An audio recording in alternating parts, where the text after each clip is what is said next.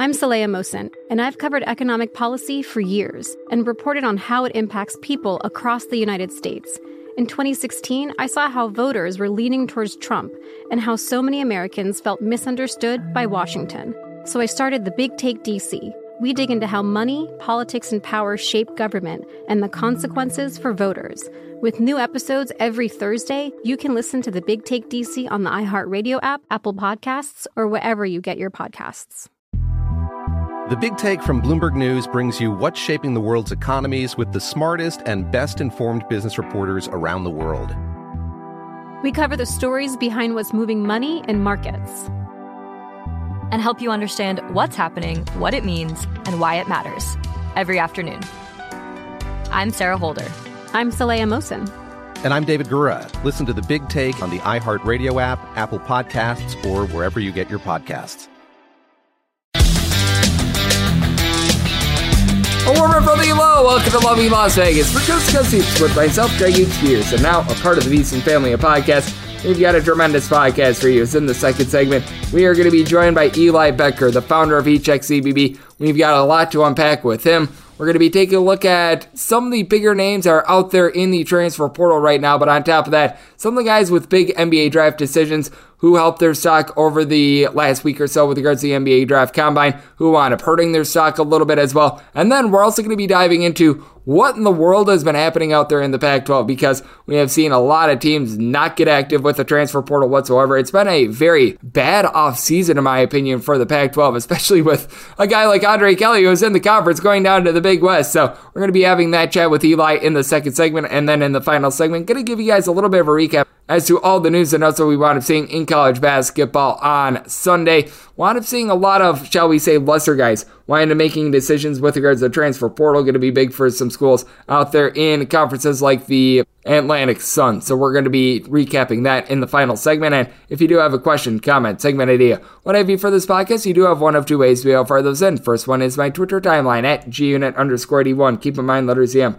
They mean does not matter, so as per usual, please send these into the timeline. And the other way is find an Apple Podcast review. If you rate this podcast five stars, it is very much appreciated. And then from there, you're fire whatever you'd like to hear on this podcast. Find that five star review. Did not wind up getting in any Twitter questions today, but had a great chat with Eli a little bit earlier on Sunday. So I'll be bringing you guys that next right here on Coast to Coast Hoops with myself, Greg Hoops and now a part of the VSiN Family Podcast.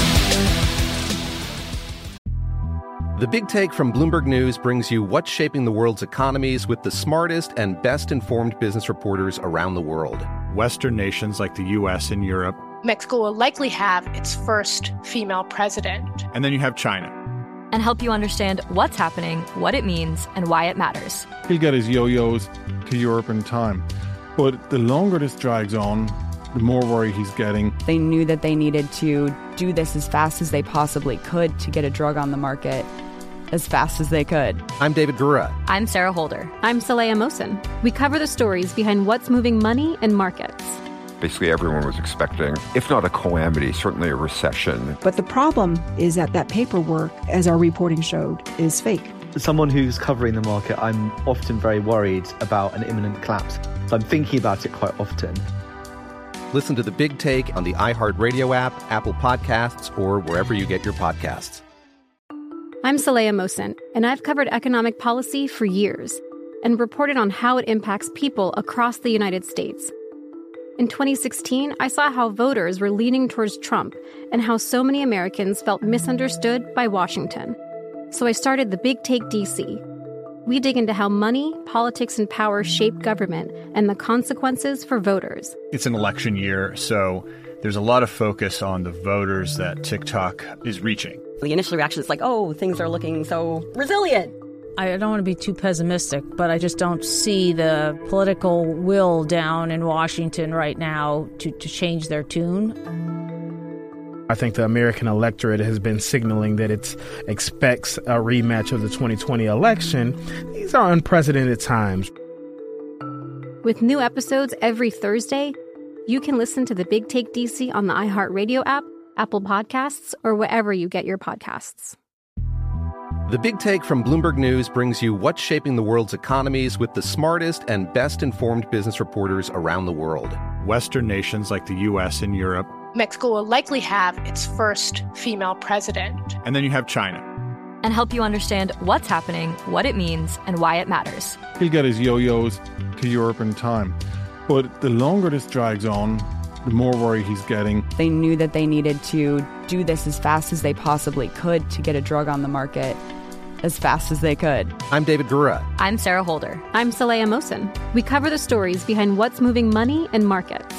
Basically, everyone was expecting, if not a calamity, certainly a recession. But the problem is that that paperwork, as our reporting showed, is fake. As someone who's covering the market, I'm often very worried about an imminent collapse. So I'm thinking about it quite often. Listen to the big take on the iHeartRadio app, Apple Podcasts, or wherever you get your podcasts. I'm Saleha Mohsin, and I've covered economic policy for years and reported on how it impacts people across the United States. In 2016, I saw how voters were leaning towards Trump and how so many Americans felt misunderstood by Washington. So I started the Big Take DC. We dig into how money, politics, and power shape government and the consequences for voters. It's an election year, so there's a lot of focus on the voters that TikTok is reaching. The initial reaction is like, oh, things are looking so resilient. I don't want to be too pessimistic, but I just don't see the political will down in Washington right now to, to change their tune. I think the American electorate has been signaling that it expects a rematch of the 2020 election. These are unprecedented times. With new episodes every Thursday, you can listen to the Big Take DC on the iHeartRadio app, Apple Podcasts, or wherever you get your podcasts. The Big Take from Bloomberg News brings you what's shaping the world's economies with the smartest and best informed business reporters around the world. Western nations like the US and Europe. Mexico will likely have its first female president. And then you have China. And help you understand what's happening, what it means, and why it matters. He'll get his yo yos to Europe in time. But the longer this drags on, the more worry he's getting. They knew that they needed to do this as fast as they possibly could to get a drug on the market as fast as they could. I'm David Gura. I'm Sarah Holder. I'm Saleha Mohsin. We cover the stories behind what's moving money and markets. Basically, everyone was expecting, if not a calamity, certainly a recession. But the problem is that that paperwork, as our reporting showed, is fake. As someone who's covering the market, I'm often very worried about an imminent collapse. So I'm thinking about it quite often. Listen to the big take on the iHeartRadio app, Apple Podcasts, or wherever you get your podcasts. I'm Saleha Mohsin, and I've covered economic policy for years and reported on how it impacts people across the United States. In 2016, I saw how voters were leaning towards Trump and how so many Americans felt misunderstood by Washington. So I started the Big Take DC. We dig into how money, politics, and power shape government and the consequences for voters. It's an election year, so there's a lot of focus on the voters that TikTok is reaching. The initial reaction is like, oh, things are looking so resilient. I don't want to be too pessimistic, but I just don't see the political will down in Washington right now to, to change their tune. I think the American electorate has been signaling that it expects a rematch of the 2020 election. These are unprecedented times. With new episodes every Thursday, you can listen to the Big Take DC on the iHeartRadio app, Apple Podcasts, or wherever you get your podcasts.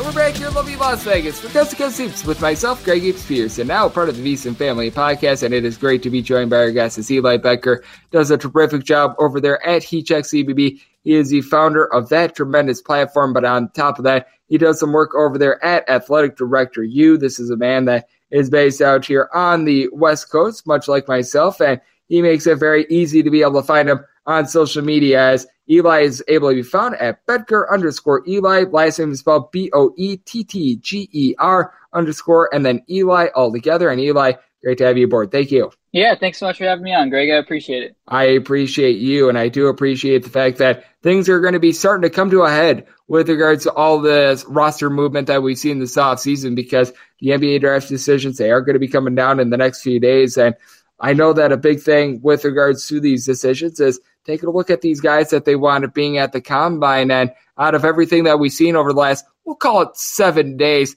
who do you think is more slash less likely to come back to school based on what they wound up doing at the combine in Chicago about a week ago? I would start with saying that Jake LaRavia is one of the major risers from Wake Forest and wasn't previously seen as maybe a professional as recent as, I don't know, 12, 15 months ago, but he had a great season with Wake Forest. He measured quite a bit taller than I think a lot of people thought he would be, listed as six foot eight in shoes, which is a bit of a surprise. And this is a guy who could play a legitimate three and D role off the bench for NBA teams and contribute. And he put together a great combine and he looks to be emerging as someone who will be selected maybe late first round, early second round based on kind of the things that I've been seeing. So expectation now that LaRavia and also Alondes Williams are both going to be leaving Wake Forest uh, leaves kind of a, a bit of a scoring void for the Demon Deacons under Steve Forbes. And another two guys I'll say from the mid-major level who have been making a pretty substantial impact. One of them being Kenneth Lofton Jr. from Louisiana Tech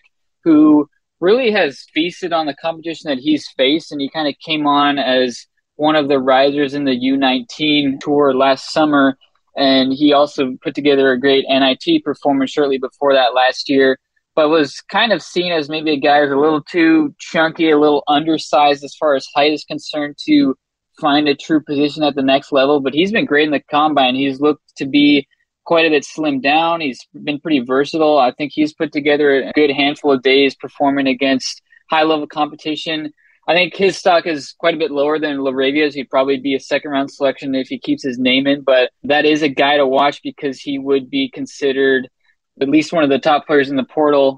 Seen some rumors of him maybe going to Houston, his home state. So that's a curious one. And then I think the other one is probably David Roddy uh, from Colorado State. He's honestly has kind of a similar build as as uh, Kenneth Lofton Jr. I'd say a bit shorter, uh, maybe an inch or two shorter than him, but very much a thick presence. He's got more of a versatility as far as his offensive skill set and put together an awesome season with Colorado State. We've seen his name go from probably, uh, from what I heard, maybe an 80% chance of staying as recent as a couple months ago to now I would say probably 50% at best. He might even be leaning towards staying in the draft at this point based on what I've heard. Could be seen as a late first round prospect or early second round. And I think, honestly, Greg, he's gone from a guy who's seen as maybe not having a position at the next level because he is a bit on the shorter side and stout, maybe not really a three point threat uh, projected to be that at the next level, but he just seems to do so many things well on a basketball court, and he might not be elite at any one trait, but he just does a lot of things really well, and I think that's going to be attractive to front offices who can take what he brings and just allow it to flourish over time as a pro. So I've got my eyes on those three guys, and they've done a really good job in the combine. I think it, it probably leads to most, if not all of them, leaning towards staying in the NBA draft as much as I'd like to see them play another season of college basketball. Yep, I'm right there with you, especially on Jake LaRavia. He has been really climbing up draft boards. I'm seeing a lot of people project him now as a first round pick. So I do think that's going to be interesting to take a look at him and Wake Forest moving forward, as we do have Eli Boettger of Heat Check CBB joining me on the podcast because I do take a look at Wake Forest. And I think even with those two guys out of the fold, they're still in relatively solid shape because they did wind up getting back Daivien Williamson. Now, I think that we would both agree. I think we both thought that Daivien Williamson was going to be coming back to school, but I take a look at Wake Forest with him back that he's probably going to need to do a little bit more with regards to the offense. But you take a look at some of the other transfers that they've wound up getting in the portal this offseason. They wind up bringing in Jay Otika, a little bit of a sharpshooter for this team. And then on top of that, Tyree Appleby certainly is not going to be as versatile as Alondes Williams was, but at the same time, he is a little bit of a better shooter in general. I do think that Wake Forest, even with those two losses of Williams along with LaRavia, which we're both assuming, I still think that they've got a chance to be able to rise up in an ACC that, in general, I think that the arrow is trending upward with regards to this conference. I agree with you there. And Steve Forbes is leaning towards a coach who I can trust based on the talent that he has. And he was able to get the absolute most out of Alondes Williams, who really wasn't a guy who received a ton of buzz in the transfer portal last season, despite being a high major transfer, and a guy who contributed at the high major level over at Oklahoma in the Big 12. And I do see some similarities with Tyree Appleby's fit within Wake Forest, and I don't think he's going to have quite the season that Alondes Williams has, and that's obviously saying quite a bit because he had a spectacular season. But I think Tyree Appleby's fit with Wake Forest is a good one because he is a player who can manufacture some of his own scoring. He shoots about 34% from deep on at least five or six attempts a night. Uh, I think keeping turnovers low will be key for him because he does have quality distributing abilities. But overall, he's a pretty efficient scorer. I would like to see him probably be a bit more of a lockdown defender to be kind of a two way guy to allow Wake Forest to be stout defensively. But overall, I think given the losses, and there were substantial ones for Wake Forest this offseason, I think that Steve Forbes and his staff have combated those pretty well. I still think it's probably a team that is maybe on the outside looking in as far as at large contention, but it is a team that's recovered fairly well overall, I'd say. Yep, they certainly have been able to do a solid job in recent years. I like what Steve Forbes is building over there. And something else that is being built is the fact that we've got more and more guys in the portal of note because I do think that there's going to be a few guys that pull out the NBA draft that probably would be in a lot of years right around a second round draft pick. A lot of these guys, if they don't get first round guarantees, are going to be pulling out. And you can tell that that was the case for Matthew Mayer as over the weekend he decided that he was going to be coming back to school. I think that this one is relatively massive with regards to the transfer portal. I'm not sure if there are any other guys that are currently sort of just testing the waters that you think are going to be coming back that are sort of on that borderline. I still take a look at Pat Baldwin Jr. because he measured out so badly. I think that there's a shot that he could wind up going into the transfer portal. That could really be a shakeup as well. But I take a look at the Matthew Mayer situation, and I think it's one of the most intriguing ones out there because I know that North Carolina has been calling for him. Obviously, he was at Baylor last season, but they picked up Caleb Lohner, which is why he wound up entering in the transfer portal. So that one is a big one, and I'm sure that there's going to be a few others that wind up following him with Mayer that is really going to be making things juicy within the next few days. Yeah, I love how you mentioned Mayer because I think that's the one that is really on everyone's radar, even though the main team that's been rumored, rumored to pick up Mayer is North Carolina. And I think that fit would be just awesome for him. He's, he's not going to be the same type of player that North Carolina had last season and Brady Manek at that four spot. But I just think the more that I look at North Carolina, and many people have the Tar Heels as their projected number one overall team for next season. I still think shoring up that power forward spot to allow UNC to continue to play the four out, one in with Arm- Armando Bacot in the middle would just be so helpful for this UNC offense. And even though Mayer might not be the perimeter shooter that Brady Manek was last season, I think he does bring substantial slashing abilities and just uh, overall prowess in terms of getting into the lane and scoring that would take this UNC offense to another level. I, I just don't know if UNC is quite ready to trot out uh, Puff Johnson as their starting four, or even try to go a bit smaller with their lineup. I just think that landing Matthew Mayer would be huge for UNC and maintaining or at least looking like a Final Four national championship type contender next season. But as you said, there are a lot of guys that are pretty intriguing in the transfer portal still as we're approaching June. I think Tyrese Hunter is a big name that's out there from Iowa State. With the Cyclones have been huge as far as transfer portal additions and also departures. Uh, that's a really big one. And Emoni Bates is still hanging out there, and that's a former five star recruit who's seen as a one and done guy. Uh, he's still got a decision to make, even though there are some rumors of where he's going to be headed. But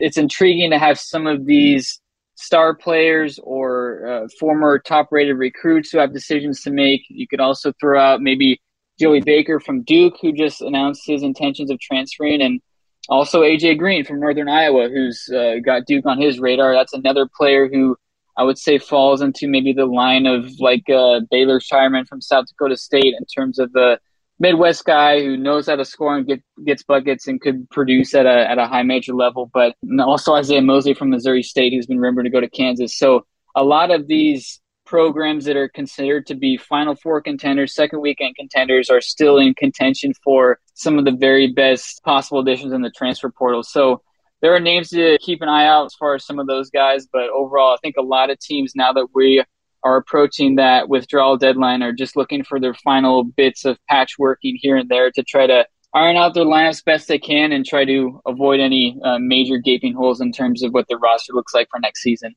And I'm right there with you on Isaiah Mosley being a big impact guy. I feel like he's the one that's really going under the radar. Absolutely tore it up last season at Missouri State. He and Gage Prim, one of the most underrated duos that we wound up seeing out there. So good on you for mentioning that one because I am right there with you on that. As joining me on the podcast, we do have Eli Boettger, does a terrific job as the operator of Heat Check CBB, the man that wound up founding it all. And I take a look this offseason, and there have been quite a few teams that have made some good moves. I mean, obviously, we're taking a look at Florida, the fact that they went bringing in Todd Golden, the fact that they're bringing in all these transfers, and on top of that, they brought back Colin Castleton. Coming to mind is Bryant. List goes on and on, but hear me out. Georgetown has actually been able to have one of the better transfer portal periods this entire offseason. I look at Georgia. I like what they've done. I look at Missouri. I like what they've done. And I just take a look at what's happened here in the transfer portal in the offseason. And it feels like a lot of these teams that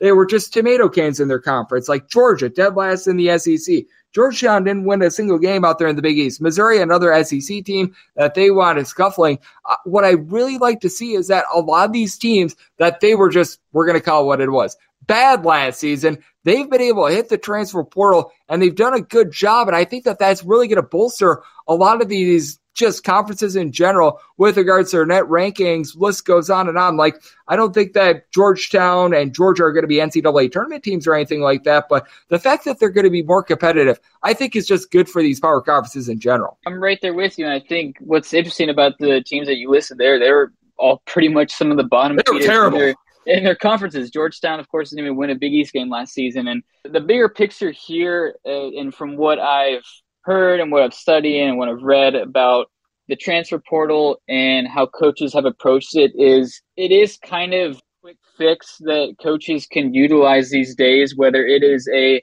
first year coach that maybe lost part of his recruiting class during the coaching transition or inherited a bad roster. It's a way that you can pick up maybe two or three starters quickly instead of relying entirely on freshmen or JUCO transfers to try to navigate that first year. And likewise, you might have a head coach who's at his third or fourth year with a high major program. Maybe he hasn't reached the NCAA tournament yet, and there's pressure for him to do so. Well, picking up a high major transfer or a mid major superstar in the transfer portal is a way to go about that route. And and I'll add another team in there to the list, which is a team that I'm honestly pretty intrigued by heading into next season. That's Arizona State. And the Sun Devils were really an up and down team last season. They started off the year seven and fifteen. Just had a really rough go of things, some blowout losses, but they also had some odd signature wins. They beat UCLA. They gave Arizona a tough game. They beat Creighton, and now they enter next season with a handful of transfers who I honestly really like. They added the Cambridge brothers, Desmond Cambridge and and Devan Cambridge, uh, and those guys were some absolute studs at their recent spots at Auburn and Nevada. Uh, particularly Desmond from Nevada, who just became a great three level scorer for the Wolfpack. Frankie Collins also comes in from Michigan, and he's a guy who is, I would say, a little bit divisive as far as what his performances look like with the Wolverines, but he is a really high talent who I think could do quite a bit of good over in the Pac 12. And also bringing in Warren Washington, who is uh, Cambridge teammate over at Nevada. He's a seven footer, a great rebounder, also started his career at Oregon State. So you know he has high major talent and degree. And they also might get some returners as far as what it looks like right now with guys like Marcus Bagley, DJ Horne, Alonzo Gaffney, some of those players who were probably not as efficient or as impactful as uh, Bobby Hurley would have liked to have had last season. But I think that overall, this is an ASU team that is going to have a lot of pressure. We know how hot Bobby Hurley's seat is at this point, given the team's talent level and inability to really get over the hump these last handful of seasons. And this team still hasn't won an NCAA tournament game, uh, at least past the first four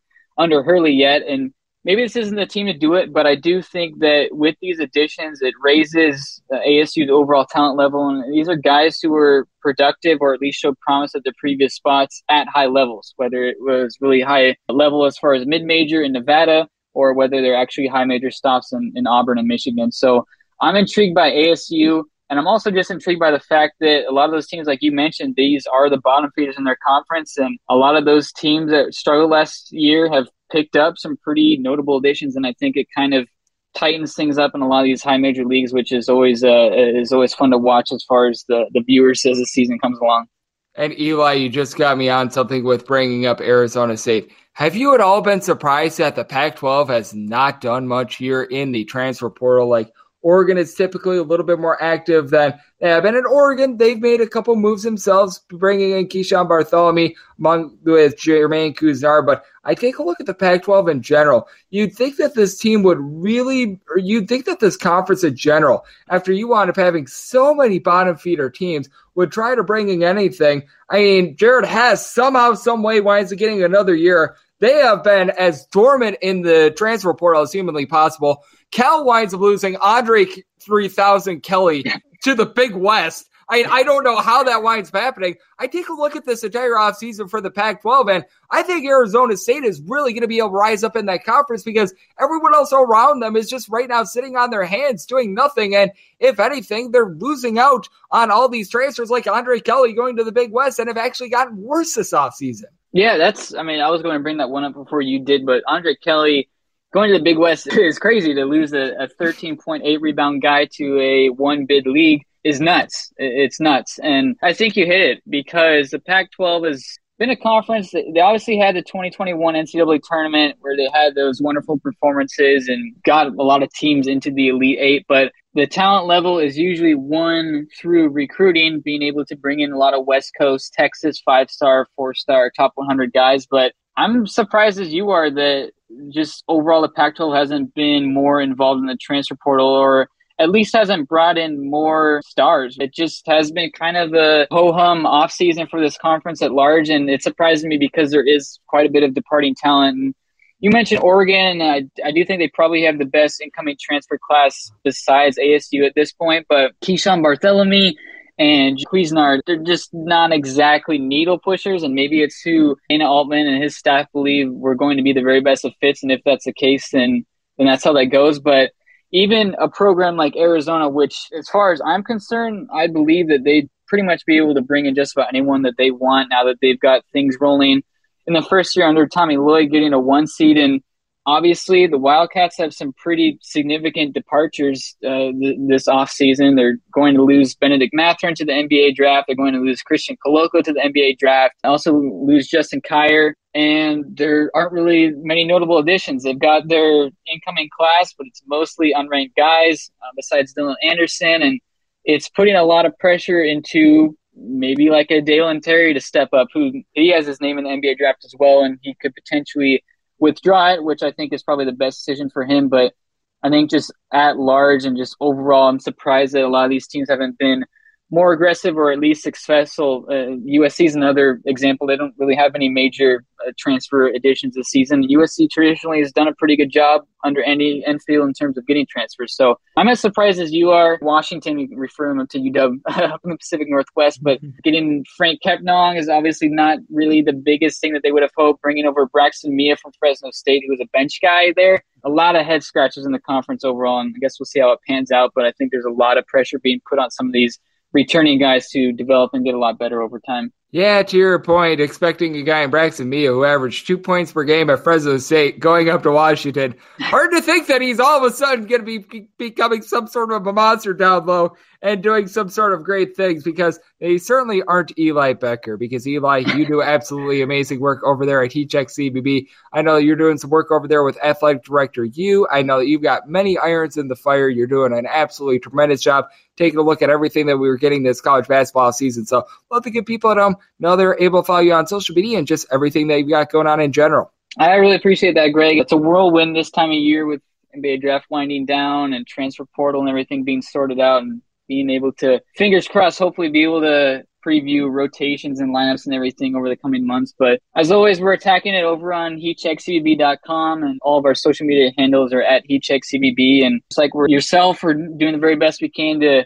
keep track and manage all of the roster movement we have going on and different coaching staff changes and everything that goes into creating a new college basketball season. So we're following along with it, keeping keeping tabs on everything the very best uh, we can, and looking forward to inching closer to another uh, awesome season of college basketball. It is going to be an awesome year of college basketball, and Eli does a great job of being able to follow it all. And all the guys over there at HeatCheck CBB, they all do amazing work. Eli has set up an absolutely tremendous network, and it is always great to be able to get him on the podcast. So big thanks to Eli for joining me right here on Coast to Coast. Now part of the VSiN Family Podcast, and coming up next, it is that time of the podcast to give you a little bit of a roundup as to all the news and notes that we saw in college basketball on Sunday. The Big Take from Bloomberg News brings you what's shaping the world's economies with the smartest and best informed business reporters around the world. Western nations like the US and Europe. Mexico will likely have its first female president. And then you have China. And help you understand what's happening, what it means, and why it matters. He'll get his yo yos to Europe in time. But the longer this drags on, the more worry he's getting. They knew that they needed to do this as fast as they possibly could to get a drug on the market as fast as they could. I'm David Gura. I'm Sarah Holder. I'm Saleha Mohsin. We cover the stories behind what's moving money and markets. Basically, everyone was expecting, if not a calamity, certainly a recession. But the problem is that that paperwork, as our reporting showed, is fake. someone who's covering the market, I'm often very worried about an imminent collapse. So I'm thinking about it quite often. Listen to the big take on the iHeartRadio app, Apple Podcasts, or wherever you get your podcasts. I'm Saleha Mohsin, and I've covered economic policy for years and reported on how it impacts people across the United States.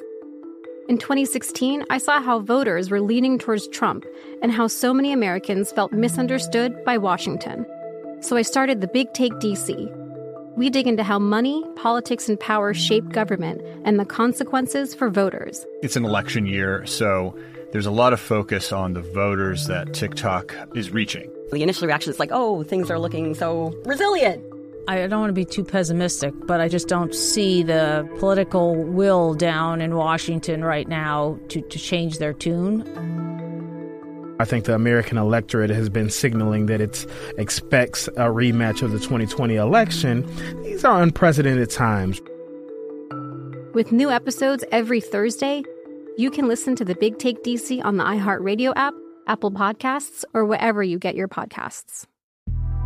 The Big Take from Bloomberg News brings you what's shaping the world's economies with the smartest and best informed business reporters around the world. Western nations like the US and Europe. Mexico will likely have its first female president. And then you have China.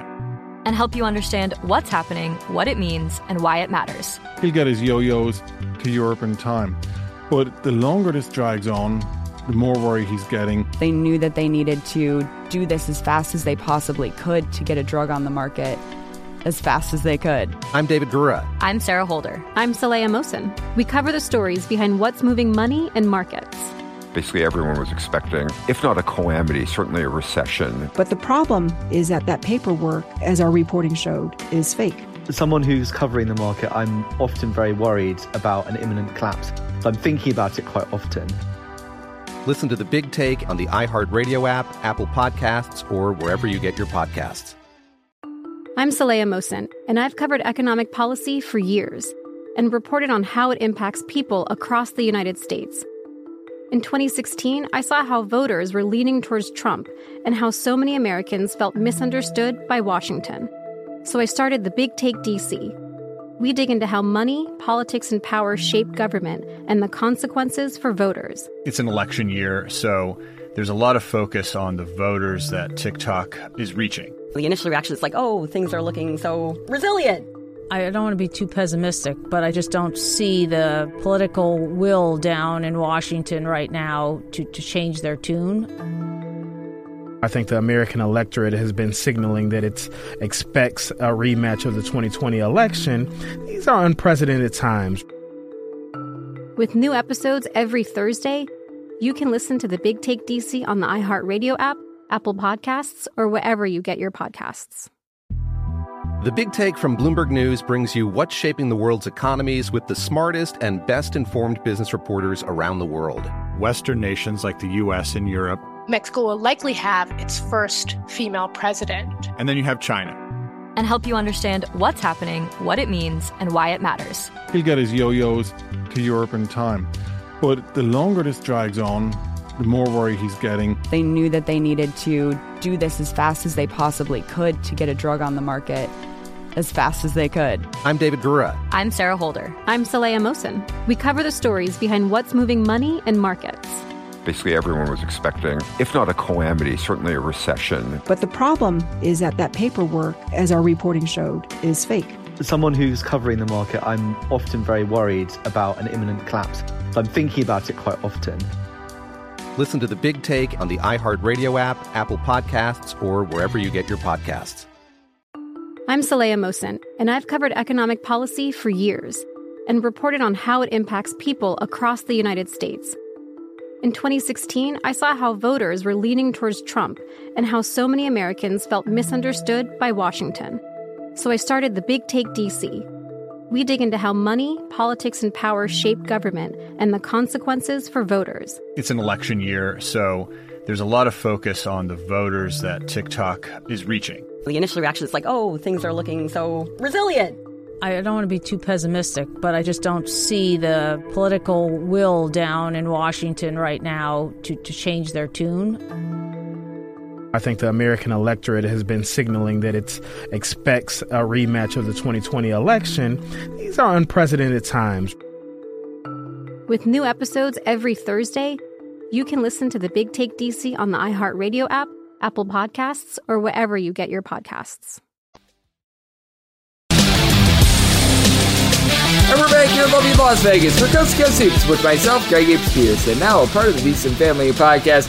It is always a pleasure to get Eli Boettger on the show. He does absolutely amazing work over there at HeatCheck CBB. He is the founder of that fine website, and he always brings the goods with regards to this podcast whenever he joins it. And a man that he covers this thing 12 months out of the year. So a big thanks to him for joining me in the last segment. Now it is that time of the podcast that I give you a little bit of a roundup as to all the news and notes that we wound up seeing in college basketball over the last 24 hours. And we wound up seeing quite a few guys, and I think it's fair to say wound up making a little bit of lesser moves. Some of these I think are actually going to be quite important, though. Like Zool Kueth, he has decided that he is going to be going to Tennessee State, someone that winds up going from Gallatin, Tennessee, and he, two seasons ago, shot 37.5% from three, was able to put up seven points, three rebounds per game as a six foot seven combo player for Northern Illinois. This last season, big fall off, four points per game, wasn't able to find it from three point range. But if he's able to just recapture what he wound up having two years ago, I think that this is going to be big for a Tennessee State team that they've seen a lot of mixing and shaking over the last few months. They've just been unable to find that right blend in general. They seem to be trying to go a little bit more up tempo. It's been a team that has lacked discipline, to say the least, but I do think that this sort of an addition is going to be able to give them a couple more dimensions. They're going to need a little bit of help on the glass, but I do like what Tennessee State has been able to do here in the transfer portal. They bring in Junior Clay from Tennessee Tech, a double figure scorer over there. Zach Griffin coming over from UIC, so it's actually been a relatively solid uh, season for them. We wound up seeing a lot of guys go from the D1 level to the non D1 level on Saturday slash Sunday, as well as you did wind up having Demarcus Hall. He was playing at Louisiana Monroe. He has decided that he is going to be going down to the non D1 level and he is going to be going down to Bossier Parish Community College if you have heard of that, you are a better person than myself, and or you probably wind up living in the area, which is most likely the case there. With Hall wound up putting up right around two and a half rebounds per game, so a couple minutes, but not necessarily going to be a big loss there. And this is very easy for your handicap. All you need to note is that Mr. Hall was playing at the D1 level last season. Is now at the non D1 level. You're able to just cross him off your list of guys that you need to evaluate, and you're able to move on from there. So that's nice, neat, clean, and easy with that regard. And then we did wind up seeing Bakai Abi. He was playing last season at Liberty. Give me Liberty, or give me, in this case, Dallas Baptist, as he's going to be going down to the non D1 level. A guy that last season saw a few minutes, right around three points per contest, two rebounds per game, had a little bit of size. Wound up seeing nine and a half minutes per contest, and did wind up shooting 44% from three point range. With the way that it is a little bit more of a developmental school with Liberty, I'm a little bit surprised that he decided to go down to the non D1 level. Had a chance to perhaps see a few more minutes, but he is now out of the fold for this team. Luke Brown, he was playing last season at Ball State, and he and Jalen Blackmon of Grand Canyon both decided that they're going to be going to Stetson with Brown last season. He put up right around three and a half points per contest. Someone that shot barely over 30% from three point range, but I feel has a little bit of upside. I do think that he needs to start doling out the ball a little bit more, and that's something that Stetson was lacking a little bit more last season. And then with Blackmon, this is someone that I was at Grand Canyon last year, very similar, right around three points per contest, shot right around 36% from three point range, and that's going to be big for a Hatters team that we're going to call it what it is. They were a little bit all over the place last season because Rob Perry, their top scorer, wound up pretty much stepping away from the program midway through the season. They were able to get some good facilitation out of Steven Swenson.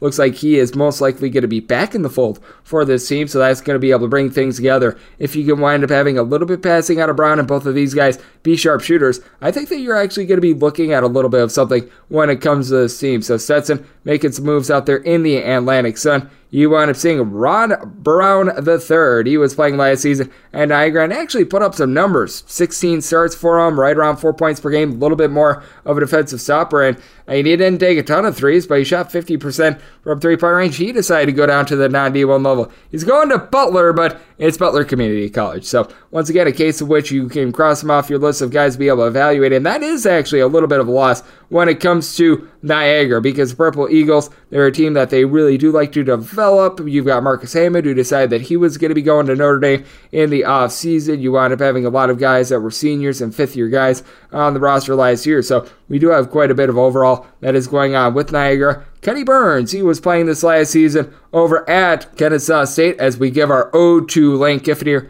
Go Owls. He and Mason Quattlebaum have both decided that they are going to be going down to the non D1 level. With Quattlebaum, he's going to Missouri St. Louis, and with Burns, he has decided that he is going to be going to Polk State College, which is actually halfway decent community college slash JUCO school has been able to develop some guys. You take a look at Quattlebaum, and well, he wound up putting up right around two and a half points per contest and not wind up seeing a lot of action. And then you take a look at the other gentleman in Mr. Burns, and he was able to do a relatively okay job when he was given minutes with three and a half points per contest. Problem was he just was unable to stay healthy, was unable to stay out there on the floor. Both of these guys had a little bit of promise coming in, but neither guy was really able to stay out there on the floor and be available. So hope for nothing but the best out of those guys. Zane Butler, he was playing last year at SIU Edwardsville. He has decided that he is going to be going to Navarro College. That is another one of those big time JUCO schools in which we've seen a lot of guys wind up going down to the non D1 level and then they're able to resurface a year or two later with Butler.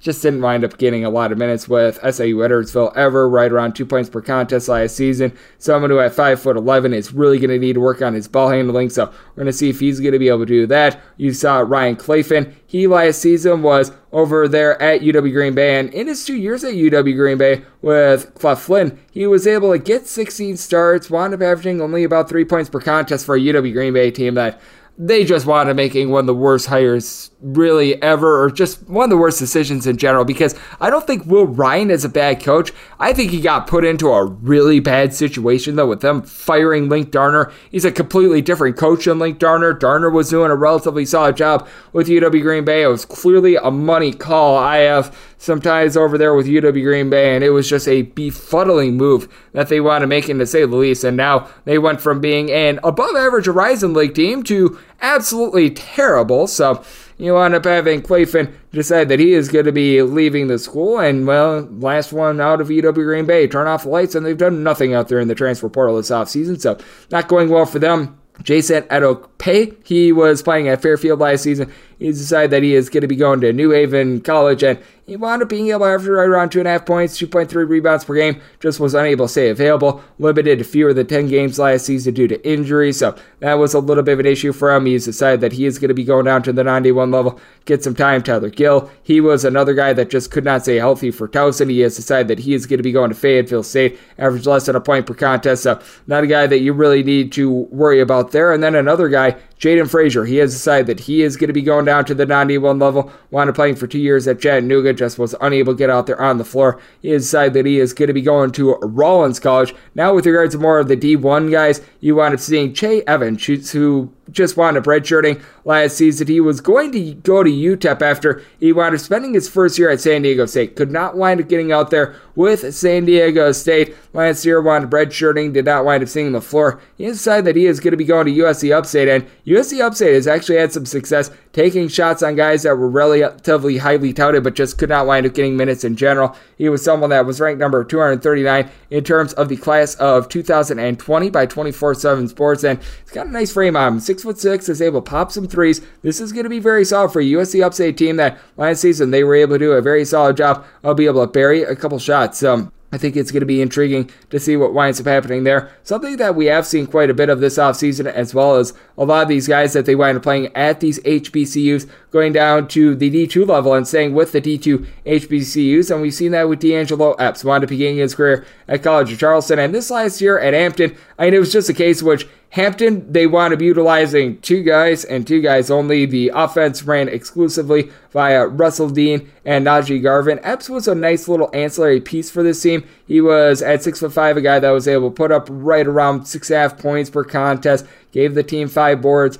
shot a few threes, didn't necessarily shoot it well from three, but he decided that he's going to be going to Catawba college. I think that he's going to be able to tear it up there. You wish him nothing but the best, but that's a little bit of a blow for an Hampton school that they have quite a few losses from the last few months. Devin Hancock, he was playing at UW Milwaukee last season. He decided that he is going to be heading out south, and he is going to be going over to Louisiana Monroe, a guy that last season wound up seeing right around 13 minutes per contest, didn't necessarily tear it up on offense, but did wind up shooting 38% from three-point range, six foot three, with a little bit more of a green light. I think that this is someone that could actually put up some solid numbers out there with a Monroe team that they just have not been able to find themselves recently. So to be interesting to see what happens there. AJ Hamrick, he last season was playing at Charleston Southern. He has decided that he is going to be going down to the non D1 level. He is also going to be going to Polk State College. So they wound up having quite a few pickups as he's a guy that just did not wind up putting up anything whatsoever. Three and a half points, 3.1 rebounds per game, but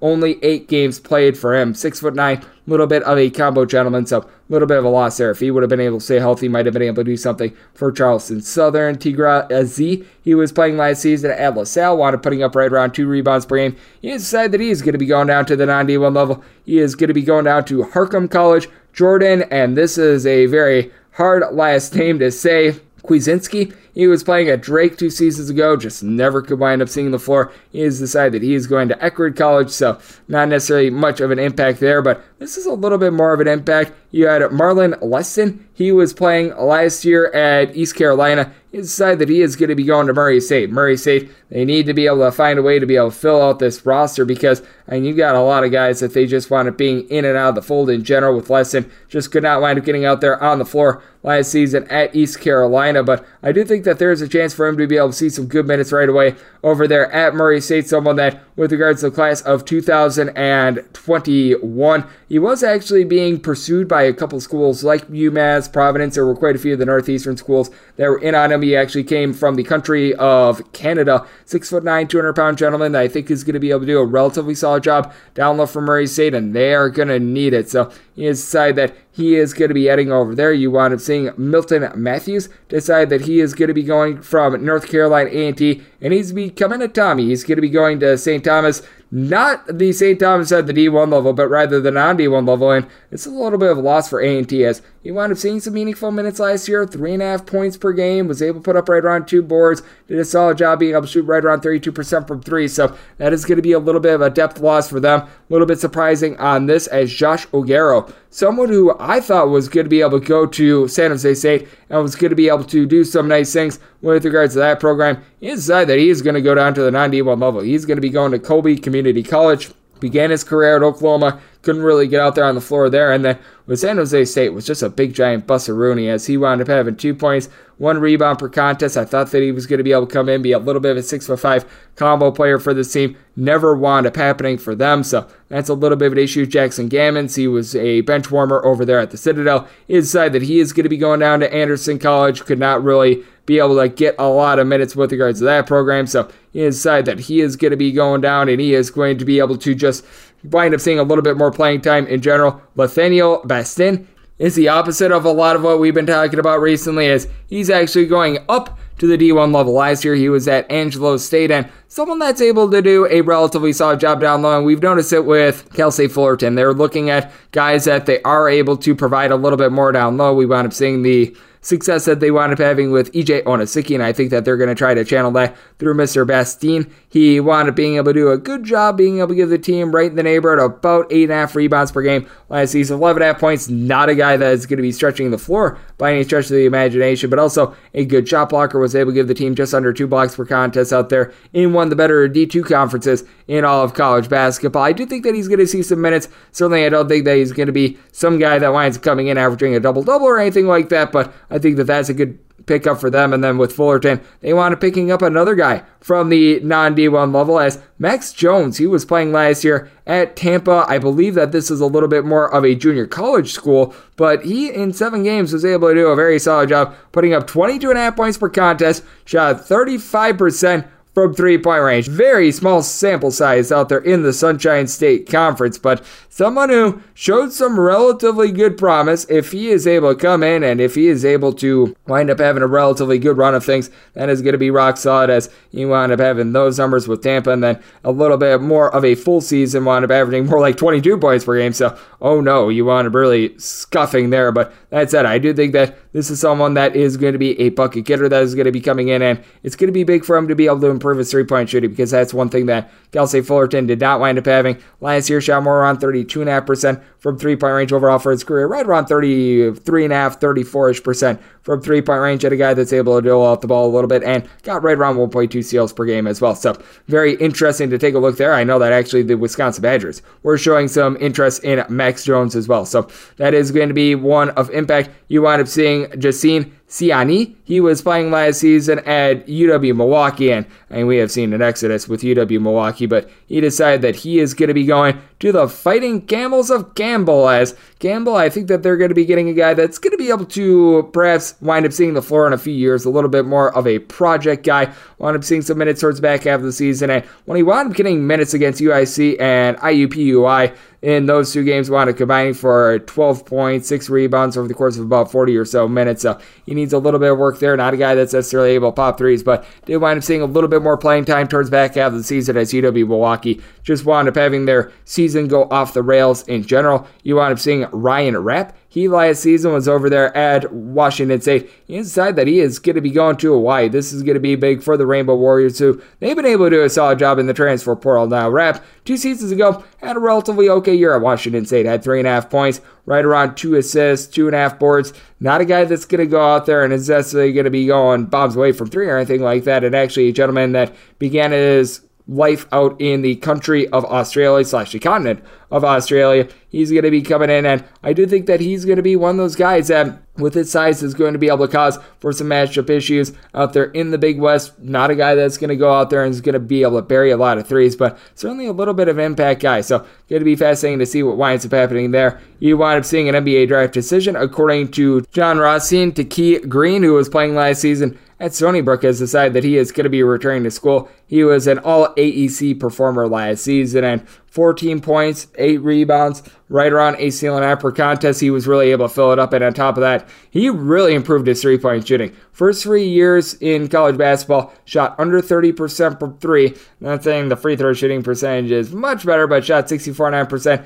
at the charity stripe after first three years. He was shooting sub 60% at the free throw line, but buried 42.5% of his threes, right around three threes per contest is what he was taking. This is going to be very significant for them. I think that he's going to be able to come in. I think that he's going to be able to do, once again, a solid job for a Stony Brook team that, with Elijah Olaniyi going down with injury, it wound up derailing them a little bit last season. Are they going to be able to track down Vermont, especially with Vermont getting Dylan Penn? No, but I think that Stony Brook can once again be a relatively solid program, and I believe that they are moving to the CAA either this season or next season. So if this is the first year for them in the CAA, this is going to be a case which I think that they're going to be able to hold their own in that conference. If they're back in the AEC, well, they are going to be one of the better teams, but I believe that Stony Brook now out there in the CAA as that's something that we're going to be taking a look at a lot on this podcast as well because we've got so much movement. There's quite a bit of change that is still happening with regards to conference realignment as well as I know that Chicago State was trying to get into the MEAC a few weeks ago. So, I mean, that is going to be a whole boatload of fun, but that said, we're going to be getting that ironed out with regards to conference previews. And then you saw Austin Harville, who actually during the 2020-21 season was a starter over at Tennessee Tech. He decided that he is going to be going to Alabama A&M. Just was glued to the bench this last season. He was dealing with injuries as well. He averaged right around five and a half points, 4.2 rebounds, and shot 36% from three point range as a 6'6 combo player at Tennessee Tech during that 2020 21 season this last year. Just did not wind up seeing the floor in general. But if he's able to go back to the numbers that he was able to put up as a starter about two seasons ago, that is going to be big for an Alabama A&M team that last season, you notice that they wound up having pretty much two guys that they wound up being able to give you production, and they had just nothing else past that. But Hopefully, we're going to be able to give you lots of production on this podcast, Coast to Coast Hoops. Like I mentioned, with regards to the realignment, we're going to be straightening all that out during the south season as well as there's actually still realignment moves that are being made. So that's always a whole boatload of fun. And I still remember doing some conference previews last season in like June, and then we wound up having conference realignment after that. Hopefully, we don't wind up having the case here, but if we do, I'll have that all covered. And if you do like what you're hearing from this fine podcast, Coast to Coast Hoops, you're able to subscribe wherever you get your podcasts Apple Podcasts, Google Play, Spotify. Stitcher, and TuneIn. If you've got a question, comment, segment idea, what have you for this podcast, you've got one of two ways to be able to this in. First one is my Twitter timeline at gunit underscore 81. Keep in mind, letters CM. The mean does not matter, as per usual, please send these into the timeline, and the other way is find an Apple Podcast review. If you rate this podcast five stars, it is very much appreciated. And then from there, you're able to find whatever you'd like to hear on this podcast via that five star review. Big thanks to Eli Boettger of Heat Check CBB for joining me in the second segment. I'll be coming at you guys every single day throughout the college basketball season, and that means I'm coming at you once again tomorrow. Thank you so much for tuning in.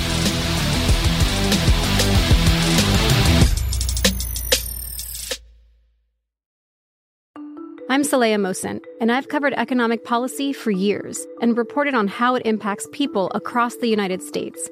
In 2016, I saw how voters were leaning towards Trump and how so many Americans felt misunderstood by Washington. So I started the Big Take DC. We dig into how money, politics, and power shape government and the consequences for voters. With new episodes every Thursday, you can listen to the Big Take DC on the iHeartRadio app, Apple Podcasts, or wherever you get your podcasts. The Big Take from Bloomberg News brings you what's shaping the world's economies with the smartest and best informed business reporters around the world. We cover the stories behind what's moving money and markets. And help you understand what's happening, what it means, and why it matters every afternoon. I'm Sarah Holder. I'm Saleha Mohsin. And I'm David Gura. Listen to The Big Take on the iHeartRadio app, Apple Podcasts, or wherever you get your podcasts.